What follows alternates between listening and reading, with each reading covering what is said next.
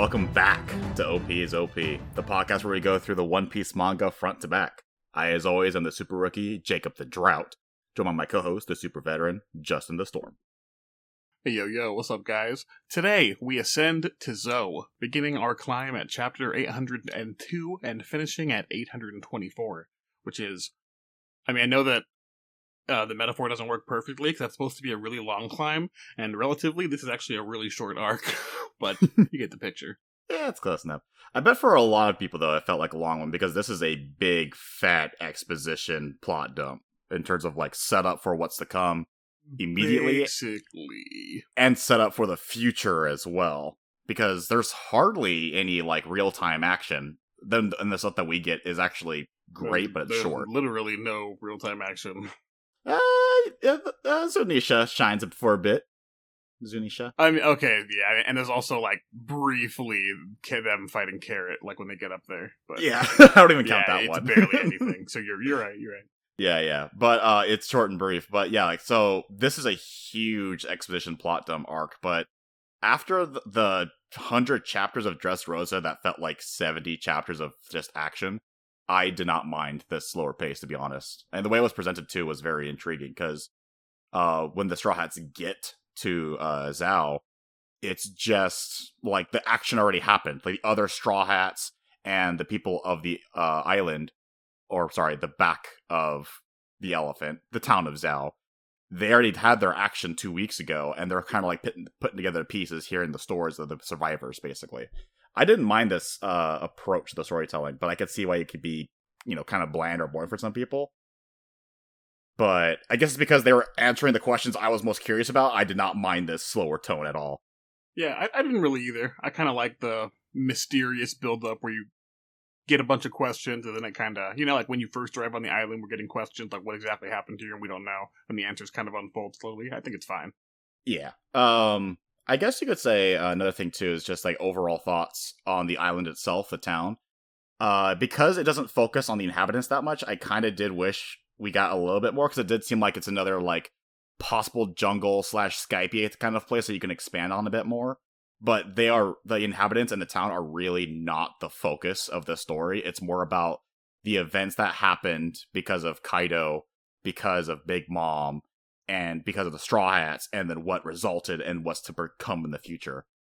Because I wouldn't mind a little bit more, like, a little bit more world building where it's just like, yeah, like you have this interesting concept of there are floods twice a day because this giant elephant is just washing his back with the eruption from the trunk. So that people have to build their homes up in the trees, like those giant pineapples kind of thing, or in the cliffs on the side. So I thought it was really interesting, but you only get to see that. It's never really expanded upon, but it was a nice little detail. I guess like little details that will come later on, but we only got like a few pages was uh, the character Edward Weevil, supposedly an heir to the Whitebeard pirates. He's supposed to be the son, apparently, according to his mother, Miss Bakkin. But yeah. I don't know what to think of this guy other than the fact that he's wanted for 480 or 90 million berries, so he's a big fucking deal. He's wiped that out. was uh that was before his bounty was frozen because he's a warlord. Yep, he's the seventh The- warlord, one of the new seventh warlord. Yeah, yeah, yeah. And uh, he's wiped out sixteen of Whitebeard's old crew, and the mom's just telling him, "Oh, that's just them playing like pirate, sweetie. Don't worry about it." And you're just like, "What is this guy's deal?" Especially because they're going after Luffy now because they think, like, "Oh, Luffy was there with Marco, uh, Whitebeard's second in command." So therefore, Luffy might have an idea where to find Marco. So we got that foreshadowing, and that was like a few pages. But I wanted to mention that because you know that's our other warlord that we just got to meet. We also got a little bit of Revolutionary Army details, which I guess we can talk about right here and now, just like the beginning and end of it, where we get like some a little bit of world building that I thought was kind of fun, where we get introduced to an element called drunken iron ore. Why would you think it's called that? Yeah, I have no idea. I like I have a theory that just like just like a thought where it's like no matter how you mine it, no matter how much you clean it, it always looks like someone vomited on the iron, like from just drunken stupidity, and it's just like so messy and ugly. But it's like, hey, it's malleable, it's it's useful, so therefore it's just called drunken iron ore. I don't know, but um, the main thing too was this little side plot that happens in this arc results in I think two pretty important things. One is characterization with Dragon. He is a lot like Luffy, and Luffy to him, like we have that mirroring moment at the beginning and the end, where Dragon doesn't seem to care that much about Luffy and much more about Robin, because Robin was with the army for two years. And then Luffy that thinks the same way about Dragon, where he's like, yeah, he's my dad, but who cares? How's Sabo? Where after they get the news that the HQ was raided, which was the second part I wanted to bring up, that Burgess of the Blackbeard Pirates found the HQ and they apparently destroyed the entire HQ. Yeah, that's So, like big deal. Big implications mm-hmm. and so But- many questions. Also, Yeah, absolutely. The fact that they were strong enough to actually wipe out the base, but at the same time, the Revolutionary Army was uh, evasive enough or powerful enough to not get their names plastered on the newspaper as well, going, you know, like Dragon found KIA. It's like, no, none of that. Because that was the implication that they were making, like, oh, we, the base was destroyed, but we have no names. Therefore, the RA probably actually got out. Also implying that some of the leaders of the Revolutionary Army are kind of intimidating because when Koala was like asking about it, because Dragon said we need to get the leaders up together and we need to discuss our next plan to Modem. And you're and she seems like kind of like ugh, she calls them intense. We're just like, I don't really like those guys. And it's like, you're part of the group. I guess you it's just what that implies, right? Just like what could that yeah, mean? it, I it's either that or I don't know if like maybe it's, they're gonna get like rowdy or you know she's just like I, it's, it's a weird impression that I got as well. She's kind of a little bit anxious for some reason. yeah, a little kind of worried. unclear. hmm It's another. It just adds on to that thought that we had last episode or two episodes ago, We're talking about the Revolutionary Army, where it's like we still don't know, like one to one, what their overall ideology is. Just that their goal is to usurp the world government, and because their their main three characters, Dragon, Sabo, and Koala, are likable, we're kind of rooting for them. But we also don't know, like, are they good guys or just the enemy of my enemy kind of thing? We still don't know at this point. Um, but that's basically about the Revolutionary Army. Um, I just thought that that particular mirroring between Luffy and Dragon to each other and the lack of care was actually kind of spot on. Because they do mention they don't look each other, they don't look alike, but they sure seem to act alike in some way. At least in that moment, they did. They don't really Uh, care about blood ties, is what it is. Exactly, It's, it's, all about, about, the actual, actual relationships and people that you care about. exactly Luffy to Sabo and then Dragon to Robin, and that was the example there. Um, so the Straw Hats get to the island. Uh, sorry, they climb up the leg. They get separated from Kinemon. Uh, and what's the guy that draws? Kanjuro. Honestly, and I will say that part was kind of funny. How they Yeah, fell off the, the dragon because they're like just playing a stupid game in the back. Like, guess who? And then the You fucking was monkey just comes out of nowhere and just smacks them and separates them. and they're just like, go on without us, we're fine. um oh, there's a little moment too where there's always like the ongoing joke where Robin is usually stoic, right? She's usually she's usually the one that doesn't react when people are freaking out or liking something. But this is the one case where like their mount, their drawn dragon, she that. actually found it very cute, adorable. And then when it was going away, she actually got really sad. And then when Zoro and Law were just like, all right, just whatever, need to move on. She's like, you guys are so cruel and heartless. While she's like getting flowers, putting it to, Uh, onto I the said when everyone's leaving, I love how she's like still in the back, leaving some flowers for him for, Yeah, for our boy Ryunosuke. and That's that's in the usually, chat. That's usually not, yeah, exactly. F's in the chat. like, that's not even, like, she's not even that type of character, but apparently she has a soft spot for dragons or for art. I guess that's either or implication. Um, we also get the like we already mentioned, the climax already happened, right? The Straw Hats, the present Straw Hats, they walk through the front gate, they find these busted gates, they find buildings uprooted, trees broken in half. Uh, they have a slight confrontation with the locals that we learn are called the Minks. Basically, they're just anthropomorphics, right? They're just like everyday animals you'd see like in children's books, And, cats, and we've seen dogs. a few in the past already, so That is true too, including one that uh, is actually very affiliated closely with Law, uh, Bepo, the polar bear. I, I think he Um, was the first one, actually, right? Possibly. If not, then just anytime you saw like a I guess like if you don't count side characters, right? Because you could probably be like, well, actually in Drum Island in the background, you saw that one Right. animal walking around. Um I actually did want to mention I posted this on Twitter actually. Uh Justin, you actually asked me to look up a bit more details about like because you you're going into details about uh Barto back in the last episode. How about you never went into Trafalgar? And out of just like a hunch, I'm just like, you know what, I'll actually do it because I didn't think there would be. Turns out there kind of is, and it was just so funny because Yeah, I did not expect it at all. Um, apparently this work of art I didn't know existed. Um, the urban legend that the British admiral who, uh, you know, was the one foreseeing the the victory of the British fleet over the Spanish, and I think the French at the Battle of Trafalgar.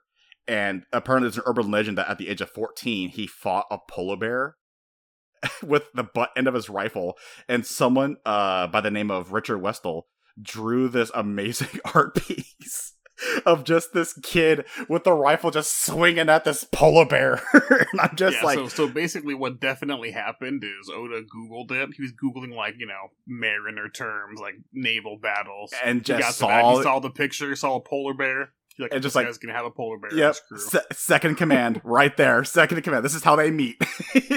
so the so like that's the head headcanon backstory is that's how Bepo and Law met. Like if you replace we actually, I will say, we have gotten that canon backstory already. Oh, I'm, I'm it was my it was headcanon. SBS, so it's not Oh, technically. I, if you consider that canon, take what you will. But yeah, Oh. he told us how they met. you know what? At some point, at some point in their lives, that happened. I'm just gonna think that instead. But either way, it's an amazing work of art. It's in the National Maritime Museum. Uh, if you guys want to look up the actual art piece, it's just called Nelson and the Bear. It's actually quite hilarious. Um, so yeah, so we meet a couple of other minks as well. We reunite with Bepo, uh, the and Law's crew. The Heart Pirates are here. We also get to meet uh, a couple of nameable minks, but honestly, the ones I only wrote down are Carrot and Wanda for now. Yeah, easily the most notable. Yeah. Um I'm actually surprised because the way that this art uh the arc was going, I thought Wanda would play a, a kind of a bigger role in the next arc, but instead it'll be Carrot. Because Seems that way, yeah. yeah, it seems that way for now, yeah. Um it's also kind of at this point that I felt like at least for a few chapters Oda was in a mood when he was writing these arcs because like one after the other we have all like these sexual innuendos going on and you're just like what is going yeah, on? yeah, totally. Like you've got the Chopper for the first time ever being attracted to someone, right? Like the, to the love struck. Mink. Yes, And love struck by a reindeer. the Wanda and the other dog Minks getting like basically she seems like a little, you know, getting a little turned on. She's a little red in the face. They straight up, they straight up say the of line. They say the line, "Loving a good bone," and I'm just like, come on. Translators had fun with that one. Um, there's also there's also I think it happens twice. Uh, Carrot is constantly nibbling on Luffy's ear. I guess because she just likes the feel of the rubber in, in her teeth or something. But it's just like the way she looks is not like she's trying to aggressively bite it, but more like, hmm, kind of tasty kind of thing. Um, and then you have uh later on you have a line where um we'll talk about this more in detail later on but this line is just like so we also rode on whitebeard's moby dick for a time and i'm just like yeah you rode on his moby dick all right and then of course i think like the obvious thing is just it's been a long time since we saw best girl and what a great return it is to see best girl again nami where she's just wearing like even like more risque version of like the mature dress Tifa wears in Final Fantasy VII. I'm just like, I got no complaints. I got no complaints for that. So, yeah, Oda's in quite a mood, and I have no complaints at all. So, after Definitely. yeah, so after this, so Straw Hats are reuniting, right? They go into the town of uh of Zou. They reunite with the other Straw Hats. They get this big, like reveal. Oh shit! Something happened to Sanji. He's not here, and they they kind of like they kind of like uh pussyfoot around this issue. Fucking yeah, dance around the issue for like the first fifteen chapters. That pissed Yeah, me off. I'm not. yeah, a little lie. bit. Yeah, the, the build up where it's like like Nami like you know she's crying, she's hugging, and Luffy going, "It's Sanji, it's Sanji." And you're like, "Oh, next chapter we're gonna hear what the fuck happened." And then, But no, instead, no, she Yeah. got other shit to say that's apparently Yeah, more important. chrono. Yeah, instead now we're gonna chronologically tell you what happened. So two weeks ago, Zou was under attack by this vicious pirate named Jack the Drought, which is an amazing fucking name, by the way. it's, a, it's a pretty good name. Yeah, It's an it. amazing name. um, who has a crazy uh you said ancient uh ancient what was it called? ancient Zower? Zoan. Yeah, Zoan power. Yeah, in a- in a mammoth this time. So he has the strength only right only the second one we've seen, I believe. The first one being uh, yeah, the dinosaur one from Shabondy, the X Drake. Yeah, the, the super rookie. And so basically, the long story short of that backstory of like what happened before the other half of the Straw Hats got here, or sorry, the first half of the Straw Hats, is these pirates show up. They have reason to believe that there's a ninja named Raizo who Kinemon is looking for. Right, this is the last member from his country, Wano, that he's looking for. Uh, Jack the Drought and Kaido, they're also looking for Raizo for some reason. Uh, the locals are they're actually putting up a very big fight. They actually hold back against Jack and the pirates for days and days. But unfortunately, Jack plays dirty. He uses one of uh, Clown's bioweapons. It gets a huge advantage. And then he fucking crucifies them. He puts them on like X crosses, like old medieval style. Yeah, Cuts- Nekomamushi and Inuarashi Mm-hmm. specifically. Mm-hmm. Uh, the, yeah, the the Dukes, right? It's like the Dukes of uh, I forget the actual name. I just always refer to it as Zou. The duo Duke, uh, the duo Dukedom, uh, Inu and Neko. One loses a leg. I think Inu loses his leg, and Neko loses an arm. And they keep going. No, we don't know what you're talking about. We don't know a, a ninja named Raizo. What the hell are you talking about? And they lose their limbs for it. Then come in the first half of the Straw Hats. Uh, we kind of got a little glimpse of that in the last arc, right, where they were running through the jungle. They're fighting off some of uh, Jack's henchmen. Um, but basically, um, long story short, they get Clown to clean up the gas, and Chopper treats up the people who are wounded. I forget if Kaido's pirates left before they got there, or like they left for another reason, or they were actually fended off. I actually don't remember. Uh, they left like one day later, or right because they got word that uh, right, Doflamingo had been defeated and was getting transported. right, exactly. That's actually So they went we to go try and Jack. save to save Doffy. Yeah, Yeah, and then they, for some reason, uh, I guess the media was also again playing a, a trick where they said that oh Jack was totally found dead, and spoilers, no he wasn't. But yeah, Straw Hats do their thing. Uh, they become heroes to the people. Big Mom catches up after the Straw Hats gave them the slip the first time, but they caught up thanks to uh, Pekoms, who they remember that. mm, Um, freaking Pekoms. Pe- is it, oh, Pekoms, sorry, uh, Pekoms. Right. Yeah, I forgot we'd also seen him. So that's that's two minks we've seen. Yeah, because at some point, I think it was during Dressrosa when they overheard that, oh, they head towards, uh, they're heading towards Zou, and then Pekoms is like, oh, I actually know where that is. That's my hometown. And so they, on a hunch, they go there. They find the Thousand Sunny, uh, and only Pekoms and Capone, the super rookie, he's joined up under Big Mom's name now, and they actually go to try and you know get Clown. They try and you know resolve the issues and to get the Straw Hats. But Pekoms is very grateful, right? He's like, "Oh, you actually saved my town. You saved my uh, city. Uh, I'm completely fine with just getting Clown and then sparing you guys and just saying like, you know, you guys got away." Capone doesn't work like that though. Just ruthlessly, point blank, shoots him in the back and just go, you know, he's a gangster. Like I, I don't work like that, and I'm gonna do, and I'm gonna do my job, right? So he uses his quirk, his quirk. I keep saying that too. he uses his power. He uses his power. Um, the castle castle fruit, right? Where he has his crew still inside of him. They apprehend the straw hats, everybody, and then they're in like this like fancy dining room within his body where he has complete control of everything. And then we get finally after a couple chapters the the floodgates of what's most likely the primary focus of the next arc is that Sanji is kind of a big deal, or at least his family is. He's from the Vinsmoke family, which I'm assuming is royal blood. Not Celestial Dragon, but a big time enough name that it has sway in the world government, right? So that he's only alive, wanted on those posters. Yeah, basically all we learn about the Vinsmokes here is we hear that they have like an army, right? Called did they, did they give us the name of the army? Yes, uh, the the Germa Six Six Army. They're also right, known Germa as Double Six. they're also known as the Warmongers, and we also get told by Pekoms later is that no, this is a family known to be the, some of the most vicious killers in the world. So it's like, oh, he's got a dark history. Okay, but the fact that when he got this news that he's forced to marry uh, the 35th daughter of Big Mom, or at least of the family, it's not clear if it's from Big Mom herself or it's like within the Big Mom family. Right, the like if it's family. like is it Big Mom's sister or right? We don't we don't know. We don't know. Either way, they're making a lot of daughters, and that's probably how Big That's a lot of thirty five kids. Holy crap! 35 daughters. That doesn't even count right. That's. 35 daughters. That's true.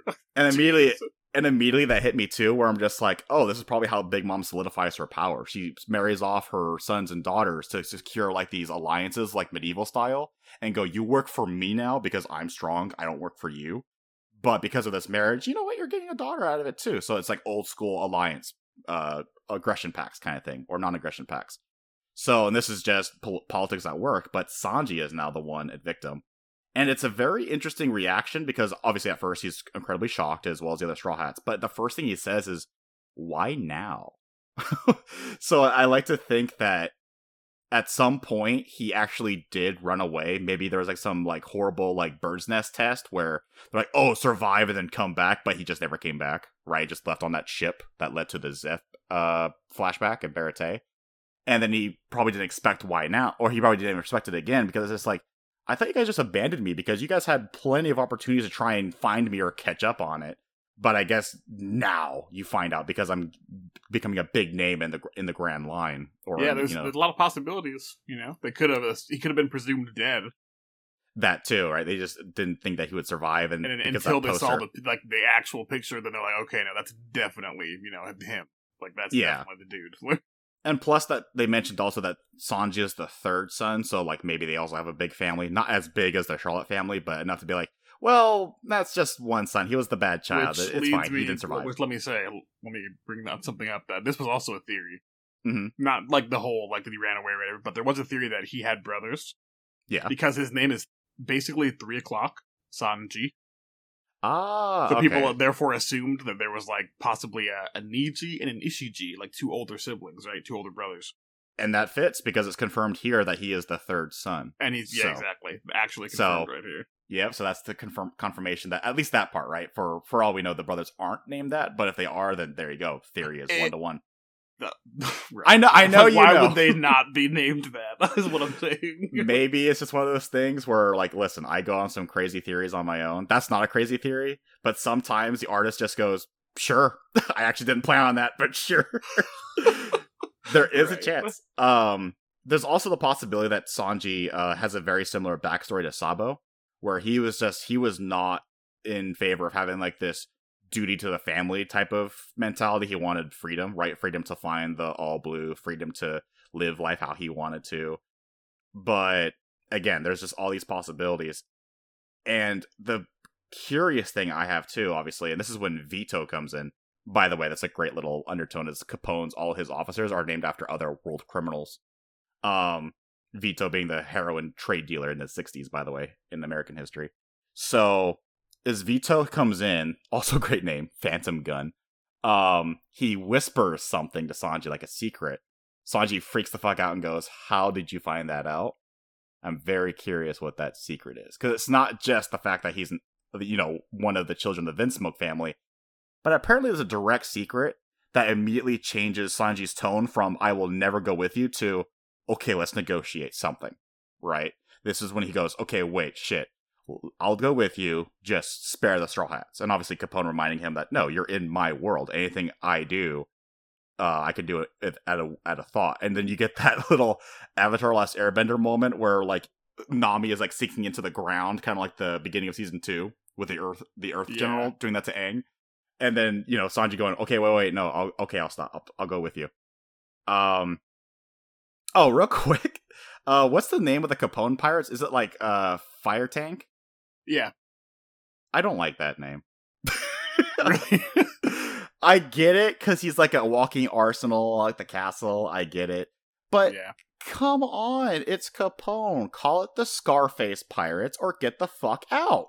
come on. Yeah.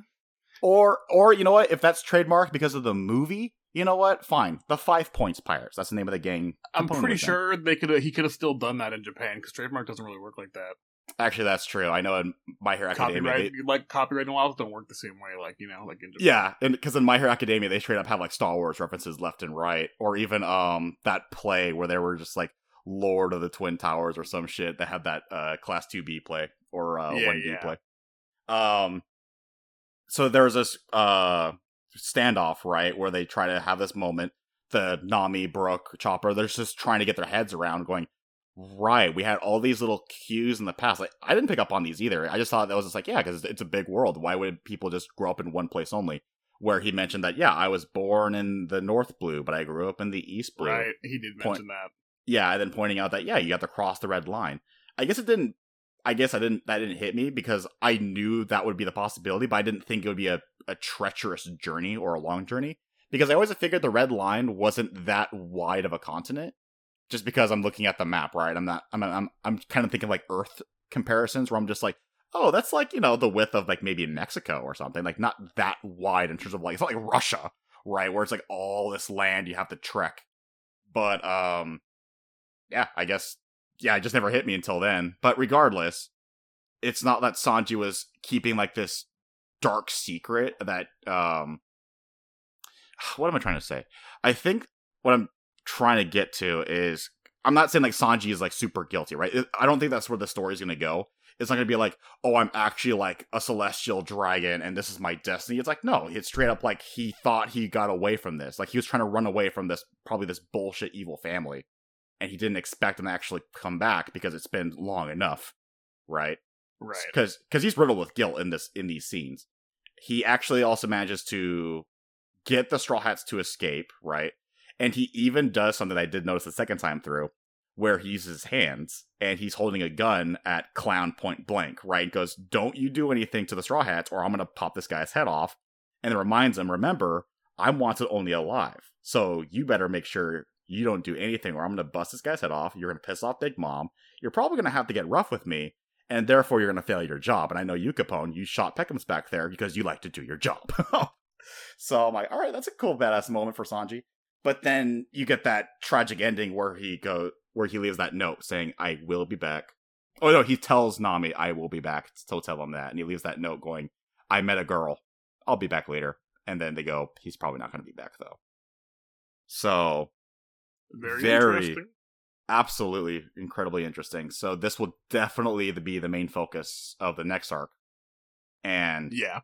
I am incredibly excited because there are two other times, Justin, you may not know this. I, I think you might not know this, but you're a veteran, so enlighten me. There are two other times that we had arcs in which we had to go back or go somewhere to rescue a straw hat. Do you know those two arcs by heart? uh, yeah, I believe the Arlong Park and Enies Lobby. and two of the, possibly my favorite arcs in the series. So, and because I just love that fucking storytelling style, where you go in depth with a straw hat even far farther. You get really dramatic. You get incredibly emotional.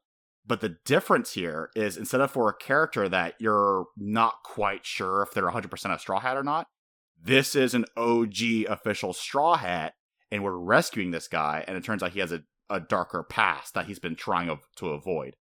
And when Luffy decides, you know, like I'm not going to serve under Big Mom, and if he gets married, he'll be officially out of the Straw Hats. We're going to get his ass back, right?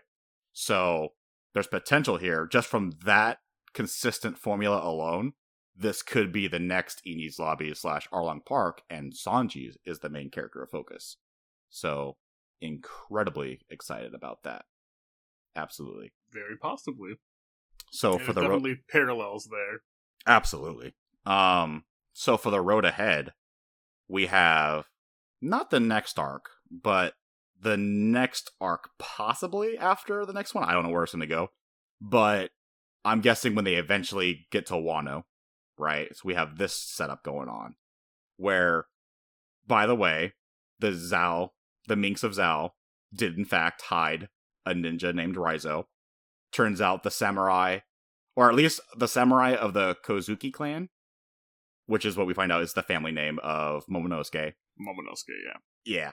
And the Zou is they have a old ancient alliance and they're old time friends. Like they're like the best of friends. So that's why it doesn't even even with Jack crucifying these characters, they don't let up like, oh, we're not gonna tell you jack shit. Because we Yeah. have we have a friendship deeper. Were you And- surprised that the that the Raizo is safe moment? I actually kind of was because it definitely did seem like yeah, Jack was was, just being a Jack was just time, being yeah, Jack was just being a bitch, and it was just like torturing people for no reason. And it turns out, oh, he was doing it for a reason. It's just that we're better than that. um, And so we get that, yeah, we got that big reveal of the alliance that was been going on.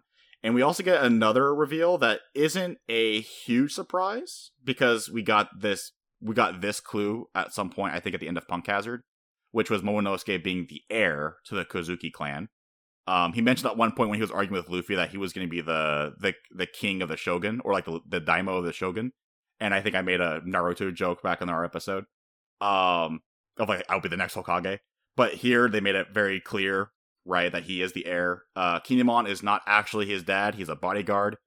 Um, which also didn't surprise me, but it didn't occur to me because, yeah, I just thought that oh, maybe it's just because that's just the culture. They just they're not supposed to show that much affection. But that was their cover. It's like, well, in actuality, that's just not how a guardian would act. Is because an actual father, when he finds a son, would be, "Oh my god, I found you. I thought I lost you."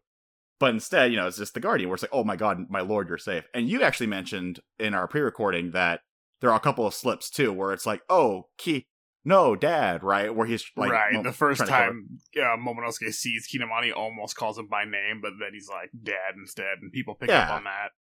Yeah, I don't know. I don't, actually, I personally don't know any children who call their parents by their first name at that young of an age. Um, also, we get a name drop to, very interestingly, his father's name being Odin, which I'm thinking like, isn't that the Norse god in the Norse mythology? But why is it in like medieval Japan Wano? it's not uh, spelled identical. It sounds similar, but it's no. It's not. No, Odin is like a, a food. Oh, you emphasize it like that. You say Odin. Odin, yeah. Like uh, Odin. okay. Because I was reading it, I thought Odin, and I was thinking, like, is yeah, this no, no, family no. like half Japanese, half Viking? Because that's fucking sick. that does sound sick though. If you're gonna, hey, if you're gonna mix any two aesthetics, have the ja- the traditional Japanese uh samurai armor, but you have like the fur coats and the horn helmets with like the axes and the shields. I'm like, you know what? That can work. That can work. I can but then, that. As a backup weapon, then you have the katana hidden in the back. Um, but so that's the Norse stuff for Elbaf. Aight. um, I was also thinking, um, I was also thinking Viking because they mentioned. Oh, sorry. We also see their emblem, right? At some point, I don't want to get to that scene just yet. Um, they mentioned they, we see their symbol, and I just for some reason thought that was like Norse, but I was double checking my like like family clans and tags of like certain uh cultures. No, it's Japanese. So I was wrong on that. But either way, my first instinct was, oh, that looks like a, a Viking or a Norse uh yeah, clan tag, but it wasn't. Um, I will say though, there's a this little scene I want to point out as actually being very funny. I don't know how they did this in the anime, but it seemed like a rapid fire responses when they find out Momonosuke was the heir officially. You have Brook almost being like the old man racist, going like, "But Kinemon and him look so much alike. I was fooled." and I'm just, you can't just do that, Brook. it calls him like an imp pervert. Um, you have Luffy like just having just completely not liking that fact because I guess he's just in his blood anti-authority. So when he finds out like, oh, you're an heir to this like like this clan or whatever, and he starts like pulling on his cheeks and making fun of him, going like, "This little shrimp right here, this motherfucker." Yeah, like, like that explains why I'm such a pampered little bitch. Yeah, exactly. um, and then you have Momonosuke doing the imp pervert thing of like going to Nami and rubbing his head in her boobs, going like, "Oh, the big bully is hurting me again," and straight up, I sent you the picture too, straight up like groping her too, because he's doing that imp look, going, "Oh, he hates it when I do this." But then Nami outgreeds the kid and goes, "Oh, so your dad is a lord, huh? And that means treasure." And like motorboats a little bit. I was like, "Nami, stop! You're big too much. You're going too much." I just love that little sequence of events. They just find out like, "Oh, he's an heir." Everyone takes advantage, kind of thing. Mm-hmm. All right, but you know what? Honestly, I think that's that. I think that all that stuff we talked about, except for the Sanji stuff, is baby shit. Let's get to the real shit. What uh, I love, big boy shit, the big boy shit, because beneath that family clan tag and ben- where where they found Raizo the ninja, he seems like a pretty funny dude. We find a red poneglyph, or as they call the road poneglyphs. The four pieces of five. Holy shit! So we find yeah, this out. big. This is big. This is big. big. This is big. Even, so even if you hate the previous 15 chapters, the setup for Sanji being weak, the Sanji arc being weak or whatever.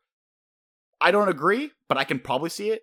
But you have to agree, this part's the sick part, this world building part, because we get affirmation that this might possibly lead them to the One Piece. I think no.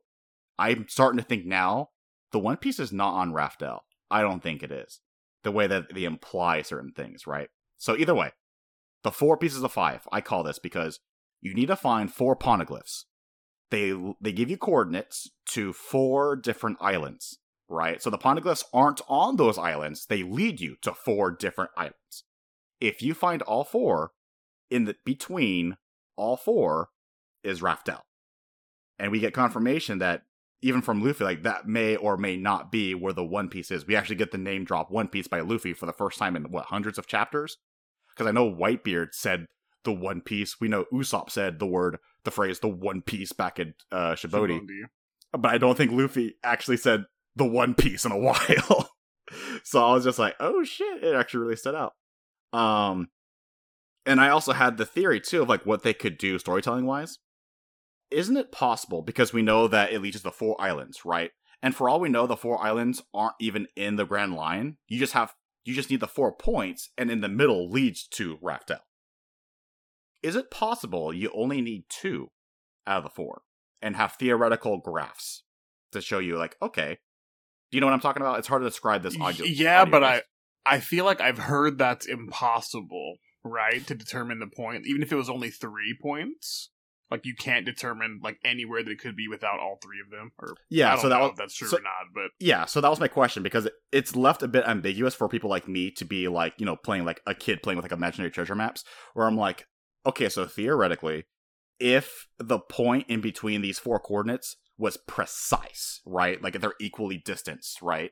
If it's perfect, then you can theoretically only need two, where you can form imaginary like four like imaginary diamonds or squares in your head because you have one line right out of the four. And you can go, okay, so right. theoretically, it could be like where you have to draw a line between all of the islands or something, Yeah. right? And where it intersects. then- it, it could be any kind of weird thing. Yeah, and if the per- and if the distance is precise, you can go. Well, look for the the spot that is near the end of the grand line and in the grand line, right? Because if you were to do that example that I'm saying, you would find like other spots that are like nowhere near the grand line, right? But again, we don't know the precise details because they just say coordinates, but we never hear like Robin say word for word what it says. Just that they are coordinates, right? And then we have the Dukes explaining to us, like, yeah, you need all four. And by the way, this is one of four right here. Where are the other three? One is unknown. The other two, one's in possession of Big Mom, and one's in possession of Kaido. so you're, going, uh, and shit. that's why no one's become the Pirate King yet. So there you have Precisely. Precisely. So before this point, the other two were mysteries, right? They coincidentally found the one at Zou. Uh, to the larger world, sorry. To the larger world, it's a mystery. And to us, that fourth one is still a mystery. Right. So, but the next arc, they can also find that second. That's why I brought up that thought where it's like maybe someone like Nami would try it, right? If it's not precise, like they're not going to risk it, obviously. They're not going to be like, oh, here's the theoretical point. It could be here. Let's just go there now. Like, obviously, not going to try it, but it could be like, uh, like a thought that someone brings up, and then we get like further explanation to why it wouldn't work. Maybe that's when Robin like like talks it out of like, no, precisely in the coordinates. That's what we're talking about. But I still love this idea so much, and that's why Raftel is hidden. Because they mentioned that Zunisha, this walking kaiju of a mammoth, of an sorry, of, a, of an elephant, you can't find it with a log post because it's not an island. It's a living creature. It's an animal. So there's a possibility that Raftel might have similar quotas, and that's why you can't find it via log post. Then you have Nami bringing up that question to uh, Inu, where she goes, "I was told by I forget his name, the doctor at is it like comes with a C, I think, at the beginning of uh, Reverse Mountain." Crocus. Crocus. She recalls that Crocus told us that no matter what of these multiple paths, the last spot that the log poses will lead us to is supposedly a Raftel. So why not we just go there then, instead of like finding these red poneglyphs, right? And Inu tells her that, well, if that's true or not, regardless, Does when he? you get Is that what he says? He's He uh, no. He does say he says something about Raftel being at like the end of the Grand Line. Yeah, Right. because Na- Nami is bringing this up to Inu, right? Because this is when Inu is doing the whole, you know, exposition dump about like the four red poneglyphs, right? And this Yeah. is when Nami brings up later, going, "I was told by Crocus that, you know, because this is after we find out too that Oden was actually also a member of Goldie Rogers' crew as well. Um, I'll get more. We'll get more into him later. Also pretty intriguing. Also very intriguing. And then yeah, she brings up the fact that well, he just told us to go to the end of the Grand Line because the last position of the log poses will be supposedly Raftel. Inu then clarifies and goes, he told you that because he must have trusted you, right? And thought you were very clever and wise, you know, to, to trust you with the information. However, and he tells her what he knows, which is it's not precisely where the One Piece is, but it will lead you on a path to new adventures like what Goldie Roger did after his crew left Raftel. And that pertains to the secret of the void of the history. So immediately I'm going, okay, so One Piece is probably not at Raftel, but because and this oh my god, so there's so I want to talk about this so much, I'm probably talking about it finally.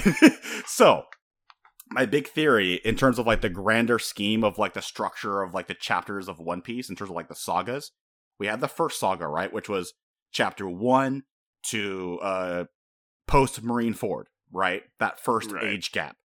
The second arc that the saga- saga we're in right now, I think is still going, where it starts at uh post Shabondy or um what's it what was it called? Sorry, Return to Shabondy. Return Return to Shabondy to wherever. And I think Raftel is actually going to be the end of the second saga.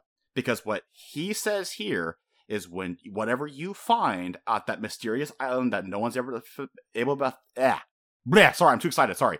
When you find that island that only Goldie Roger and his crew found, you will then go and find yourself a new set of adventures to fill in that void of history. And I think that's worthy of a whole third saga because I recall even way before I started reading One Piece and even to today, I'm hearing from fans going, yeah, One Piece is not nearly over. It's like at closest halfway done, right? So for all I know, whatever's going on right now in One Piece, and then eventually when they get to Raftel, which may or may not be soon, I have no idea. I feel like when they get to Raftel, that's not the end, and we're gonna have a whole third saga after that because of these words that Inu is telling the That Straw be insane. that would be insane. But it kind of fits from what I hear from the fans because even what's going on right now, again, I don't know what's going on right now in the present time, but apparently insane shit's going on, and I'm pretty sure they're not at Raftel right now. So I don't think the series is going to end at Raftel. Otherwise, you would hear from fans going, "Oh, what's going on right now is cool." But boy, do I feel the end is really clear or really close. I haven't heard any of that from any One Piece fans. I just hear, no, it's getting really good but it's not going to end anytime soon. So, if Oda had this plan and set, I think Raftel is going to be the end of the second saga, and then the the last stretch, the last 600, 700 chapters, however he plans out, will be post Raftel. I don't know if there'll be another time skip after that, but we'll see. But yeah. Oh, so many thoughts. I'm glad I finally oh talked about that that. would that would be so long. I know, but that's what that's my point because One Piece is currently at what a thousand, a hundred chapters right now, Uh, now it's about like a thousand like thirties. a thousand thirty, and yeah, again, and fans going. I feel that we're at best halfway, so I'm thinking like two thousand total chapters, right? Like I think I think they're underestimating it slightly, but we'll save that until until we're caught up. Underestimating. Are you saying twenty five hundred? Or are you saying like fifteen hundred? Uh, I, I mean, I think they're like I, underestimating like how far into the story we are. Oh, okay, okay, okay. Well, if I'm right, I'm not surprised in the sense that Oda has like 1500 chapters planned, where it's like once they get to Raftel, and then maybe the last third saga that I mentioned is like shorter than what I would think. Like maybe it's like 300, 200 chapters, right? Maybe like it's saying like 1300 Right, is right, Raftel. right. That's kind of what, what I'm feeling. That there is going to be. It's not just going to end at at Raftel, right? That seems pretty clear. Yeah. There has to be like a a third act kind Mhm. of following that. But I could see that being like a hundred to two hundred chapters at, at most. Yeah. And there's another possibility that to try and tie in with the theory is let's say the One Piece is at Raftel and they have unlimited riches, right? Or, you know, whatever they find there. They use that newfound power, that newfound wealth to, you know, have that extended epilogue of them sailing to the other spots, filling in the void, maybe revisiting old friends along the way, finding these or even new islands to just you know plug into pieces of history to go with Robin. Again, that's like the best case scenario where like things are nice and happy and dandy, but of course, it's Oda's not going to have us have 200 chapters of just like oh, just fun No, silly adventures. 100%. No, there's going to be some shit. yeah. So either way, that's my prediction. Where Raftel is going to be the end of the second saga, and then the third saga probably a lot shorter, if not just a little shorter. That will be that second voyage after Raftel. Because after all, why does One Piece have to the sorry, the story, the manga series of One Piece have to all take place in the Grand Line? Why not the North Blue, the South Blue, the West Blue? They can explore those places too to fill in the void in history, right? Not everything has to take place in the Grand Line. It's a big world. It's a big planet. Or I'm thinking like a marketing producer and be like, dude, Oda, more content, please. More spin off series, please. You need more. so, either way, there's potential for this series to go on and on and on with just from this little conversation that Inu has with the Straw Hats. Again, it's an exposition dump, but boy, did it get my brain going of just like, oh, the possibilities, man. so that was, those are the poneglyphs. Mm, yes. so Odin, So that, it's, that's nice, at least. I will say that it gives us more of a, an official end goal, right? Like once we've collected these things, then we're on our way to Raftel. exactly, it feels so much closer because they have one of the four Right. pieces of five. Sorry, if those were not wondering, it's a reference to Pirates of the Caribbean that I'm making, where you have four pieces of five. You find four pieces. And they said Well- one we know that Big Mom has, right? And one Yeah. Kaido has. Big Mom has Kaido, and then the mystery. But you find the four pieces, and you get the fifth piece. That fifth piece is just Raftel. Um, and I think we also know that the, the fourth one used to be on Fishman Island, right? okay, that was my question. Actually, I think you for That was, me. The, that was the red one, I'm pretty sure. okay, so that was going to be my question. somehow. because yeah so that was my question no it brought up now because we know of now of the red poneglyphs uh, i was going to ask you but you reminded me thinking about but you answered it just now what color was the poneglyph jimbei found was that red good question. and you said yes right you just now No, no, hard to tell. Oh yeah okay The one that he found, manga- but we know that the fourth red one used to be on Fishman Island, but then they said Right. somehow. okay yeah okay so yeah so that was my question because in the manga it's obviously black and white so you can't It's see hard the to colors tell if it was red or not. and i don't think the found. and I don't think the anime does the pre chapters, or at least if they do, they could dedicate whole episodes rather than like just little flashes and pieces like this. Um, I have no idea. So anyway, so that fourth one's still a mystery. It used to be at Fishman Island. So for all we know, it's at the bottom of the ocean because those fuckers are heavy. Um, Odin used to sail with Goldie Roger, makes him automatically a pretty cool dude, pretty hardcore. Facts, Um, we we also find out the Kozuki clan, the sorry, the Kazuki clan, uh, they fucking made the poneglyphs, like all the years ago, that 800, 900 years ago. Yep, that is They- uh, crazy. Big fucking deal. So That's it's a, crazy. yeah, no other way to say it. it's a clan of ancient stonemasons, and unfortunately, the secret to translations within the family was lost to Odin. He didn't pass it on to Momonosuke because you know he's too young, and because he was, I think, boiled alive by Kaido. Because what was his last words? I was made to boil. When I was born. Yeah, yeah. Born I was made to boil.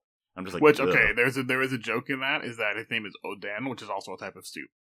Oh god damn it! So Come therefore, I was- on. yeah, I was Wait, wait. yeah, Way to turn a dark joke into a, Yeah, very dark, right? a dark moment into a joke.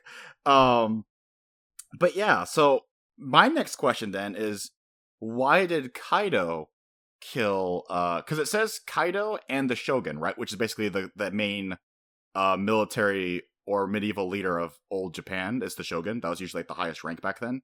With the daimyos being like their feud, like the feudal lords or the dukes Right. beneath them. Yeah. So why would the Shogun and the Kaido commit an act? Because by the because the way this is presented made it seem like they intentionally killed Odin because he knew uh, according to uh, Kinemon, he knew a secret of the world, and on top of that, he knew how to translate the poneglyphs.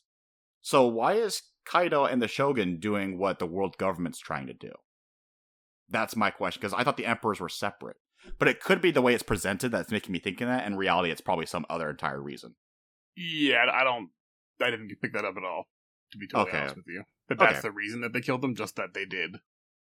Yeah, because for all I know, that secret of the world is not exactly what I'm thinking. Because I'm thinking like, oh, again, something that could uh, disrupt the celestial dragons or something.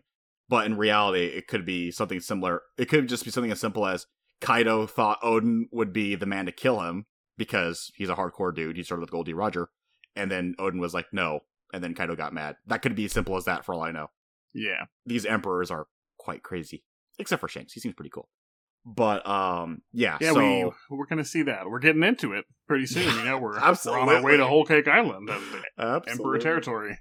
Um, and apparently, um, they, the way they also play it too, because again, like the the reason why I also thought about Kaido being for some reason doing that was because after that line was said, um, I think it was Nami or Robin who remembered, and it was like, oh, it's something about the world, right? A secret of the world, that void in history, and they thought of Rayleigh. They thought back to what he said, going like, yeah, we know a secret, but if we tell you, then it'll skew your perception. So that's why I was thinking like, so why is Kaido doing like a censoring like mission for the world government? It doesn't make sense. But that's why that was my that's why my thought process was like that. Um also a key thing for the Wano arc in the future is the objective is to open Wano's borders. Those were his that was his last command. We don't know why, but I would assume if you open the borders, then allies can get in, citizens can get out. I don't know. That's probably like a ba- very, very basic thing, and it's probably something else entirely. Factually true. yeah, because the way that Wano is right now is that it's a very similar to medieval Japan in real life, where yeah, they were very isolationist. They didn't uh, welcome outsiders very often. So, who the fuck knows? Holy shit! This whole this whole bit was just so interesting and fun. Um, oh, a very small detail. I think this is the the biggest smile we've ever seen from Robin, because uh, I think it was Neko who was asking like you know, if you do this, Robin, you're gonna have this huge, even bigger target on your back. And then she was just so happy and proud, going, "No, I'm, I'm quite, I'm quite confident that Straw Hats will keep me company and safe." And I'm Yeah, just like, that's a great moment. yeah, and I'm just like, Robin, genuinely happy, huh? but like in a touching way, not like in a joking way. I'm just like, oh, and she's so happy. And then of course all the Straw Hats felt all like, all like proud about it too. Um, but yeah, like this whole moment was absolutely incredible, and I loved every single second of it. And we're not even done. Like that's the juiciest part to me, right? The the setup Yeah, of yeah. the future and the Sanji bit. But we're not even done because Jack the Drought survives his ordeal with Doflamingo. It's not revealed if he succeeded in his mission. I don't think they were clear on that. Like they they were saying that Jack died and the world government said that everything's fine and dandy, but you know, it's the media. After last arc, the media is incredibly unreliable. Um, so for all we know, he succeeded. Uh, but until then, we'll assume that he didn't. Uh, Jack the Drought returns to Zunisha, and they go, "Oh, we're gonna go back and climb back all the way back up there." And he goes, "No, we're just gonna kill the elephant, have the cannon because he has like five, four ships with him, like a small fleet." And goes aim for the kneecaps, and I'm just like, oh, this motherfucker. That is brutal. that is cruel. Like, anytime you just have no problem attacking animals, again, this is why I, I love just the cruelty of Doflamingo too, when he just shot uh Moosey, no big deal. And I'm just like, this motherfucker. And then he goes for the kneecaps of this giant, majestic kaiju. And then we get a a huge surprise too. We hear Zunisha talk to Momonosuke, and Luffy can hear it too. And I'm getting huge fucking flashbacks to Fishman Island yeah, when this, see, this feels like this has happened very recently. very recent, well, at least to us, very recently. Probably to the re- readers, probably Right. you know, a couple years. But yeah, when we were first reading it, it was like, oh, we've completely forgotten about Fishman Island by this point. No. but it's straight. It and was it's a lot locker. Yeah, exactly. But um but the way that it's done is because no one's hearing anything, but Momonosuke and Luffy are both like trying to cover their ears, going, "Oh my god, that's so fucking loud." So I'm imagining this loud, like vibrating voice going, "Please, I beg you, I cannot do anything because I've been commanded to just walk. But if you command me, I can save us all." Then I'm gonna fuck his shit up. And then Momonosuke just gut instinct goes, I give you permission, save us. And then one word, it goes, understood. Giant ass tr- uh, trunk so far away that when Jack's looking at it, it's like in the distance, so it's not like fully lined in. I love that detail. Like the shadows were like kind of going away because it's so far, but it's so massive. He's, you see his freak out reaction. It's point blank, like the moment before impact. The next this is panel, when he knew he. yeah, this is, exactly. This is when he knew. It's He like the freeze it. frame on that Exactly. moment, you know? Like, let me tell you how I got to this point. Yeah, exactly. And then the next panel is just a wave and all five ships in, or four ships, sorry, in pieces, upside down in the air, one shotted by this giant kaiju. And immediately I'm going, does this fucking mean Momonosuke is Uranus or Pluto? Pluton? Because Pluton, we thought, was the god of the earth, right? Or the underworld, basically. But that's a weapon. Right. Pluton is, And Pluton is essentially Hades. Yeah. And then Uranus is supposed to be the god of the sky, eh, but the elephant is not like a sky animal. It's, you know, of the Sahara. It's a, it's a it's a majestic land creature, four legs, Mm. big trunk, cute animal. Yeah. Love it. So Well, I'm that makes sense because, like, Pluton is also, remember, I think we said this already, he's also kind of like the god of the earth sometimes because it's like, uh, Yeah. he's like underground. That's where bounty comes from, where you grow plants and stuff. Yeah, what we agreed to is that it's mineral wealth, which could mean like, yeah, if Pluton was a manufactured weapon, which again we thought it was because we had blueprints for it, then I, I really want to know what was on those blueprints. exactly Was that the real Pluton? Because I remember, I think Was we it- talked about this as well. There's some kind of perception about whether or not those were blueprints for Pluton or a weapon to combat Pluton. exactly Is exactly. so unclear. Mm-hmm. So it's like some kind of way, like to just like like some kind of like wave, like if if that theory is true, right? And it's a weapon to counter, and it's a live to counter the living weapon Pluton. Then it's like, oh, this is just a very loud, like screeching device that you can aim it so that they can't command, right? Because they're so much in pain or can't, something like that. I don't know, but yeah. So I'm thinking if those blueprints were the counter to Pluton and not the actual blueprints to Pluton, then Momonosuke is Pluton. We haven't got confirmation. see that. Yeah. Yeah, we haven't. We don't. The- we don't have. basically like if you can control Zunisha, that that's an insane power. That You- I think. yeah, You are I think that's warrantable. That could destroy an island in, in one shot, one step, right? Yeah, you can That's destroy ancient weapon armies. levels of power. Yeah, from You- Zunisha. You can destroy armies, civilizations, islands with a like controlled combative Zunisha. And then Chopper points out too, right? The deeper the deeper interest of Zunisha is who commanded it in the past to tell him to walk constantly to a location, and where is that location? Right? Chopper asked that question. So I'm just like, where is that location? Where is it walking to? Is it walking to I know it's, it's so much tantalizing information in this. Oh, yeah, so much, absolutely so much. Um, oh, we kind of did brief briefly go over this, but uh, it's kind of an extension of what happened at the end of last arc too. The alliance gets bigger. Uh, at this point, we have what do they call it? They called it the. Ninja the- Pirate Mink Samurai Alliance. You know that you knew that way too quickly. It's important. It's a very important, It's an important alliance. uh, but yeah, they all agreed. Uh, Luffy was kind of like iffy about it at first because he wanted to hear it from Momonosuke. Oh, Momonosuke though was you know did a moment where he actually you know even though he was full of emotion did ask swallow his pride and asked Luffy for help. Can you help me save my clan? You know, save my country. And then Luffy finally decides to go in. Of course, Law being like the the tsundere over there, going, "That's not how it goes, Babaka. You can't just do that. You can't just throw me in these alliances." But he seems to be fine with it, regardless, because Luffy remind like you know Law's telling him like, "Remember, we're gonna get fucking attacked by Kaido." And Luffy goes, "Yeah, but we get more allies this way, more friends." And Law, I think, Honestly, like Luffy kind of he reminds him. He's like, "Yeah, isn't that what you said we were allying for?" Yeah, he's like, "Eh, "You're right." No, Yeah, that's what I exactly. We're gonna of take out Kaido. But of course, the whole time, Law is like the super serious character of One Piece because whenever Luffy goes, "We're allies, therefore we're friends," and Law always goes, "No, it does not Yeah. mean friends. You and I are not friends. I hate you. I can't stand He's just you." Just putting on a show at this point. Let's come on.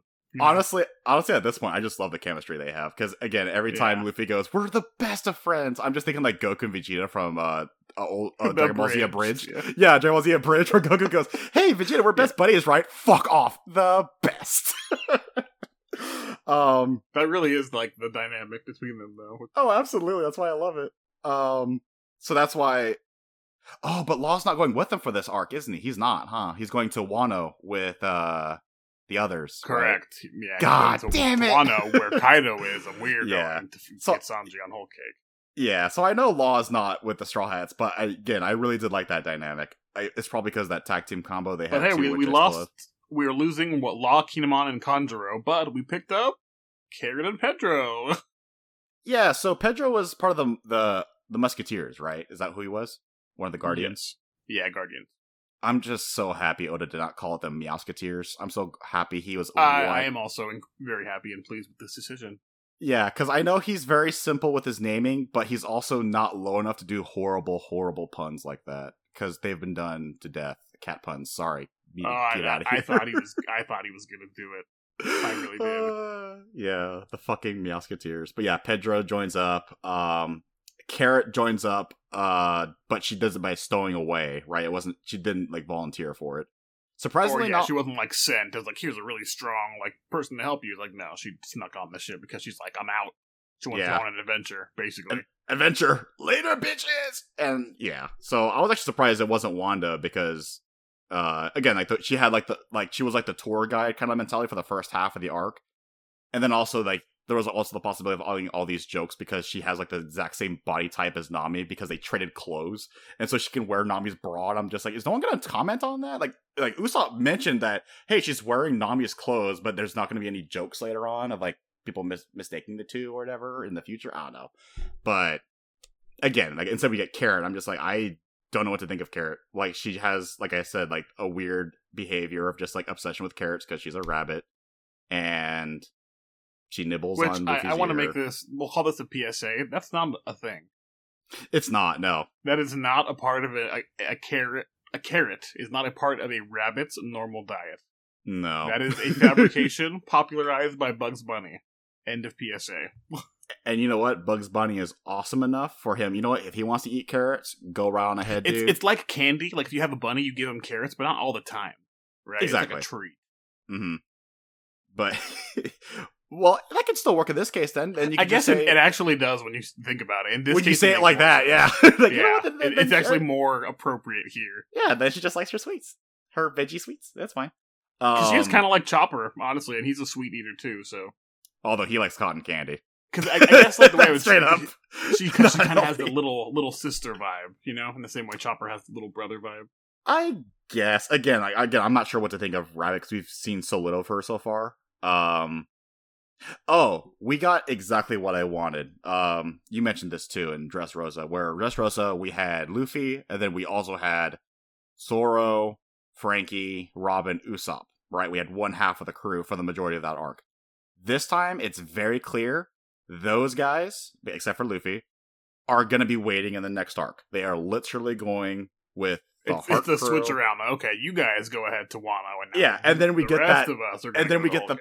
And then we get the panel that solidifies it and like yeah here's luffy with nami with Brook with chopper with the other guys including Pekoms and we're going to get sanji Pekoms. so- that's the third replacement. So we got Pekoms, Carrot, and Pedro. yeah so actually remind me Pekoms is going with them because he's still thankful for what they did with Zou right he's still like he's still loyal to big mom though because he was saying yeah, he's gonna like. I guess he's gonna help because he is a big mom pirate. He can probably, he can, you know, maybe at least get him close, get him onto the island. yeah then be like, all right, now I, I don't know you, like I'm out. he might be similar to um I forgot his name. In Baratie, there was uh the guy that Sanji helped. The guy that Sanji helped? He fed him? Yeah, yeah, Gin. Geem, okay. So he could be like that, where he's like, No, I'm gonna help you where I can, but when I have to do my job and betray you or hold you gun a gun at you, I'm gonna do that, right? Right. So he could be like that, but still be thankful. So he would ultimately won't be able to pull the trigger, so to speak. Maybe, but he seems to be a friendlier, so who knows?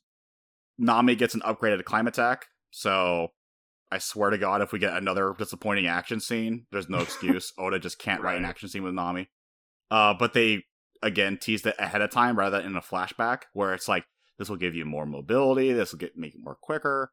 So hopefully, this means we'll actually get something unique. I still think the best way to show off her fighting way is to make her a support, where it's like a two v two or a two v one, and then she's supporting someone else fighting in the front because she needs Yeah. time to set up, right? She needs time to set up the clouds, uh, adjust the temperature, so she can get that hmm. perfect lightning strike. I still think uh-huh. that's the best way to do her fighting, to be honest. Yeah. if she's fighting she, she hasn't had a good fight in like how long? ever. Let's be honest. Yeah, I love uh, Nami. Eight hundred chapters. so Yeah, yeah, so- basically. I'll be honest. I love Nami, but action is not her strong suite for some reason. What's her or- her best fight was like probably Enies Lobby, and that was still and kind of and that's still like that was the one we were critical on still in our episode. and We were- unfortunately that is that says a lot. that says a lot. Yeah, yeah. The Alabasta fight was kind of funny, but it wear off its welcome really fast because I'm just like it's it's like disrupting the pacing a little bit because Alabasta's amazing pacing, but that part was a just abruptly a little Yeah. slower. And then, like you said, Enies Lobby where uh, disappointing again because the whole they could have done something with Sanji. They didn't do it there, which we might get next arc. I'll get to that in a bit. Yeah. But- we still got a couple more interesting tidbits of information that we learn here in this wrap up, Yes! closing Okay. chapters. This is the other. Uh, okay, I keep saying this is the last big thing. Okay, this is another big thing, and I Yeah, think it's the like, last big thing. more. So I have a big theory about this. A big uh theory going into this. It's a little smaller than what I said about the One Piece as a whole, where the reverie is near. Right, we've been teased over and over again, right? But it's finally fucking happening, and we get to see a collage of characters we've seen in the past again, but they're all getting ready to go. Right, we see Dalton with Kureha, we see Wapol going, uh, that motherfucker. we see, Oh, Wapol. um, we see uh some very friendly people from the Goa kingdom, very friendly to their servants. Uh fuck them. And we also see Shira. Oh my god, I hate I hate him so much. I don't even remember their names. I just called them I just wrote down Goa Kingdom cunts. God damn it. You know Um, who he is though. Freaking Sabo's like adopted Mhm. brother, Stelly, piece of shit. mhm. The king of Goa Kingdom now. They don't show his face, but I'm just like, oh, that's giving that same punchable face as before. Oh boy. Uh, we see Riku Mansherry with Rebecca and King Punch. I think he's like Elizabeth Bezo. I forget his actual name. Um, I just call him King Punch. El- Elizabello, yeah. He's just he's just from Mike Tyson's Punch Out. Just- that's just him. He's just one of the spiders. Um, we also see uh, Shirahoshi, right from Fishman Island. That was very unique. They finally get to, to present their petitions, their treaty form, uh, at the Reverie. That was their that was their whole goal. But the big thing I want to brought up is the first thing they brought up because it's the one that has the most attention. This has a couple of pages. It's Vivi with her dad Cobra and everyone from Alabasta, and it's the way they present it, where Vivi is like, "Oh, it's so great to be on the open seas." Cobra is getting he's not feeling well. They have the joke of like, "Uh, Vivi, you should really settle down. I have all these potential husbands for you." And she goes, "No." and I'm just thinking, holy shit, there's two possibilities, right? Because obviously we got all we mentioned it before that they're showing a lot of Vivi in these pre chapters, a lot Yes. of Vivi, much more than any other character or location throughout these uh throughout, throughout this uh sense of time skip, right? So Vivi is going to play an incredible, incredibly important role in. I still think the Great Incident is going to involve the Reverie. Something's going to happen at the Reverie. She's going to play a big role in that. Or The great incident that the the Grand Fleet ends up involved in. possibly, yeah, like they get roped in somehow. Okay, um, okay. this was yeah teased at the end of Dressrosa, the Great Incident. Or and or Vivi is the eleventh member of the Straw Hats. She will eventually join the crew. They they're giving her a lot of attention, a lot of spotlight. So at the very least, we're gonna have her Why back as a support both, character. Jacob. Why not both? Why not both? Right? That's why I said and or. So I wouldn't mind at this point because it's like, well, again, Vivi had a kind of a a weird introduction compared to everyone else. But the way they're presenting it, I'm just like, you know what? Vivi might be a, an interesting eleventh member. Maybe, and after all, it's been a time skip. Maybe her character has changed, matured, hardened, more friendly. At any point during this arc, did you consider anyone joining? Like maybe Wanda or um Pedro? Definitely not. None of these characters. I don't think so. Um Okay, okay. Not Raizo, not definitely not Wanda. Um definitely not care. Again, I don't think so because the way they're presented just seems like side characters. But again, ever since the Grand Alliance for sure, now I'm thinking, okay, so Straw Hats or Alliance members, right? Like Right. so in the past, it was always just friendlies or allies, kind of like Kureha back at Drum Island kind of thing, or Dalton. But they're not going to be in the Straw Hat crew. But now at this point, it's like, okay, but now there's three categories it's Straw Hats, Alliance Fleet, or Friends. So there's a possibility that all the Minks, right, they're a part of the Alliance, right? But specifically these characters, I don't think any of them are going to be in the Straw Hats. I don't think so personally. Okay. I still okay. I still think Jinbei is going to be in the crew. I still think he will hold his word to that. So he's number 10. And because of that, what Luffy said, and because of the article's batshit crazy, insane uh, theory train I went on last episode, uh, there will be, for sure be 11 members in total, including Luffy. So Jinbei is number 10, and I think Vivi might be the late number 11. Because after all, she's an unraised Straw Hat. At the very least, if I'm wrong about that, she will, I think, definitely be a part of the Alliance fleet, right? 100%, yeah. Yeah, so because they're hinting that Cobra might kick the bucket pretty soon. So maybe she becomes, you know, the queen of Alabasta, and then she affirms her role as lead in a ruling queen. We are devoting our support to this fleet, and I know you guys know these guys because they helped your king, they helped our kingdom get back into uh back into order. They don't know that obviously, but she's going to do her damnedest to try and rectify that, right? Yeah. So and there's also a fact too. I asked you this actually last night or two nights ago, I forget which, that the Vivi's family they were formerly celestial dragons, right? At some point. Uh, yes. I In the think past. like they would have been classified. Okay, so yeah, I wanted so I wanted to verify that. So okay, this, so let's be clear. We don't really know, like, right? At what point it's a they mystery. started being referred to as celestial dragons or etc., like the descendants of the Twenty Kings. Yeah, but they were a So I part don't of the. Sorry, what Wait, was that? did you? What were you Okay, saying? okay. I was gonna say because we know that they were a part of like the twenty families, the twenty kingdoms that fought for the world of government in the Void in history, but they didn't stick around long enough to be officially titled Celestial Dragons. They left after that. That's my impression, right? So they are, Yeah. but they're not. You know, Yeah. like they could have been. I guess is is the way I'd say. Yeah, and instead they got like the Donquixotes instead, or some other family that are just like, uh, we need twenty, we don't want nineteen. Uh, you guys will do. You help us out. They just uproot another fam- another noble family that was kind of like around them to the side. Um, yeah, so I think that could also be play a big part too. The her influence, her power, because again, her kingdom has that poneglyph, right? The how to create the counter to the Pluton or the Pluton itself. So there's still that. Not to mention there's all the people there who were in that. How large was that rebel army? Was it like almost a million man army in Alabasta? Uh, I forgot how large. A couple hundred thousand strong, I think. Right? It was a huge army. They said a big number. I, I, maybe I'm mixing up with Fishman Maybe it, Island. maybe it was one hundred thousand. One hundred thousand, Not bad. Either way, yeah, that's a lot of land troops for sure. I'm just saying, you, that's a great way to bolster your numbers in your alliance if you get the entire kingdom to help you out. But of course, if Oda is good with his knowledge of his in-world politics, then he knows it will never be that easy. Probably like some people from within of Alabasta trying to prevent that from happening. So Vivi might have some issues. And that could be the reason for her to join the Straw Hats, because maybe someone from within kicked her out of the, you know, of the ruling, uh, the ruling position. So she's like, I got nothing. I can't do any good back there. Let me help you guys directly here. That could also be a possibility too. So either way, let's see what Oda has planned us for the Reverie and for Vivi. Um, yeah. we mentioned, yeah, we met, we mentioned the HQ being destroyed by the Revolutionary Army. The only other thing I think is Kaido. We get to see how how that went for Kid and friends.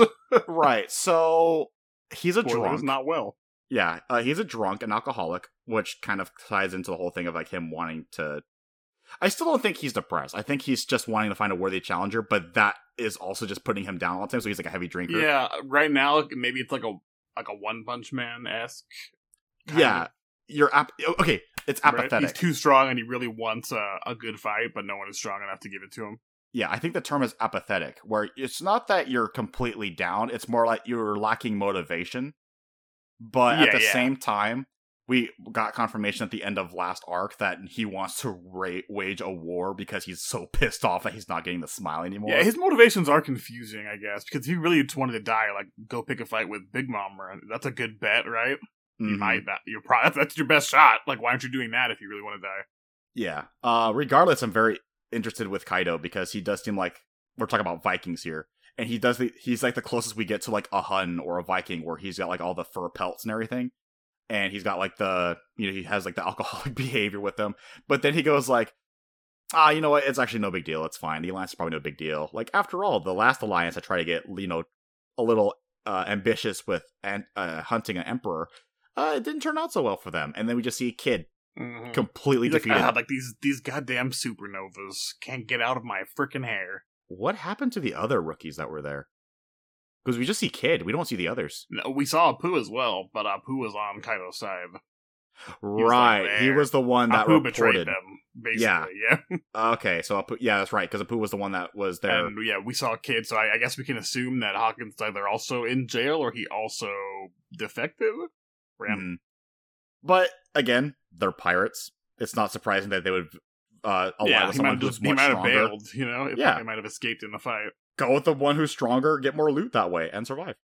Um, and Oda's actually really good at this. The way that this arc closes out is Luffy struggling to cook, and he wastes all their food on one bowl of like what do you call it, curry? And yeah, it's just- that's what he called it. It looked like it looked like the shit that SpongeBob made in that horrible breath episode, where he just has oh the yeah, bowl yeah, of like actually. ketchup and everything mashed together, and everyone's dying when they eat it. You, know what? It, what it really reminds me of. What's up? Uh, you remember that? This is such such an obscure, strange reference. That old Disney movie, Eddie's Million Dollar Cook Off. I do not know that movie. No, I'm sorry. He made a disgusting looking purple goop in that, and that's basically exactly what I imagine this looking like. Mm, But it was, you know, in the movie it was supposed to be delicious, and in this it's clearly not. in the movie. It was supposed to be delicious. Ew. Yeah, like, Doesn't- it look so bad but tastes so good, right? That was the It- thing, whatever. But uh, the color purple is great, but for food, it it varies. it varies. Um, but yeah, so we get to see Luffy waste all their food, so they might end up going to the next arc completely malnourished, and might who knows. It might actually be an important plot point, kind of like the beginning of Fishman Island, where Sanji almost died from blood loss. Um, and then we actually end end the arc with Sanji, you know, arriving to Whole Cake Island. Um, they're kind of teasing a little bit, and then he he's acting rebellious, right? Where he's like, "I will never up, rep- I will never comply with whatever you guys have to say to me." And then he meets his bride to be, and he's just like, he's done, he's dead, he's defeated. I'm sorry, she's a stunner, basically. He's She's a cutie. and I texted you this too, where I'm like, of course Sanji's like perfect woman because the way he like he reacts to her just looking at her is like Looney Tunes, like Usopp levels of reaction. Like his eyes and tongue are completely shot out; they're heart shaped. He's missing nosebleeds, but it's more like I guess surprised of how great she looks because she's she's, she's sparkling. She's like that perfect look, but she also has like the pigtails, the big eyes, the big lips, the big booba. So I'm like, of course, the kawaii cute type would be his dream type because he's like, oh, I'm the damsel, please save me, my white knight, and I'm just like, of course, that would be the type for him. Of course. But because she's related to Big Mom in the Charlotte family, I like to think that she's actually.